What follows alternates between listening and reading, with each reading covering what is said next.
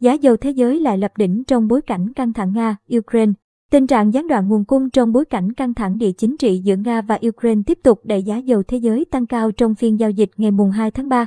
Trước phiên này, giá dầu ngọt nhẹ Mỹ WTI tăng vọt 6,5% lên mức 111,18 USD mỗi thùng.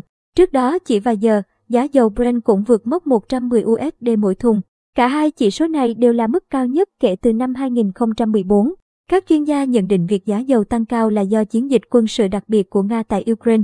Cùng với việc các nước phương Tây gia tăng các biện pháp trừng phạt Moscow làm gia tăng lo ngại về nguy cơ gián đoạn nguồn cung năng lượng từ Nga, hiện các nước đang tìm cách gia tăng nguồn cung và hạ giá vàng đen.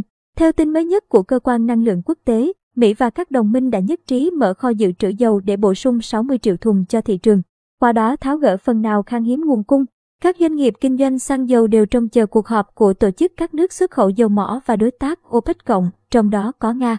Trong ngày mùng 2 tháng 3 để thảo luận về chiến lược khai thác dầu trong tương lai, một số thị trường chứng khoán tại châu Á cũng đỏ sàn khi nhà đầu tư ngày một lo lắng trước căng thẳng giữa nhà sản xuất dầu thô chủ chốt Nga và Ukraine.